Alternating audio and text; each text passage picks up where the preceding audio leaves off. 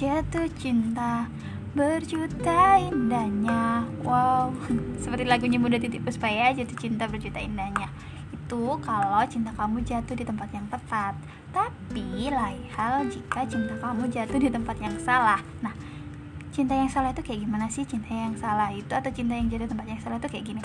Misalnya kamu mencintai seseorang tapi cinta kamu itu jatuh ke seseorang yang sudah memiliki kasih, sudah memiliki pasangan, atau bahkan sahabat sendiri yang gak harusnya kamu cintai. Walaupun mungkin bisa saja mencintai sahabat sendiri adalah sesuatu yang tepat, tapi kan gak semua hal seperti itu kan ya. Nah, jika kamu mencintai seseorang dengan tulus, pasti kamu gak akan mengharapkan dia untuk kamu memiliki. Tapi, bukan munafik juga seseorang mencintai itu ingin memiliki seseorang itu. Nah, karena kamu mencintainya dengan tulus, pasti kamu akan ikhlas menerima semua yang akan terjadi meskipun kamu gak memiliki dia. Meskipun kamu gak bersama dengan dia, tapi jika kamu ikhlas, kamu akan menerima apa pun yang akan terjadi. Cinta itu kan memberi, bukan memaksa untuk bisa kita miliki.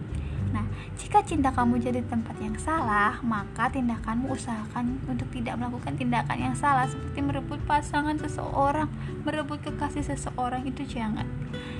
Ya, aku tahu sih sakit, tapi ikhlaskan semuanya. Walaupun mengikhlaskan itu nggak mudah, tapi jika kamu mendoakan dengan ikhlas,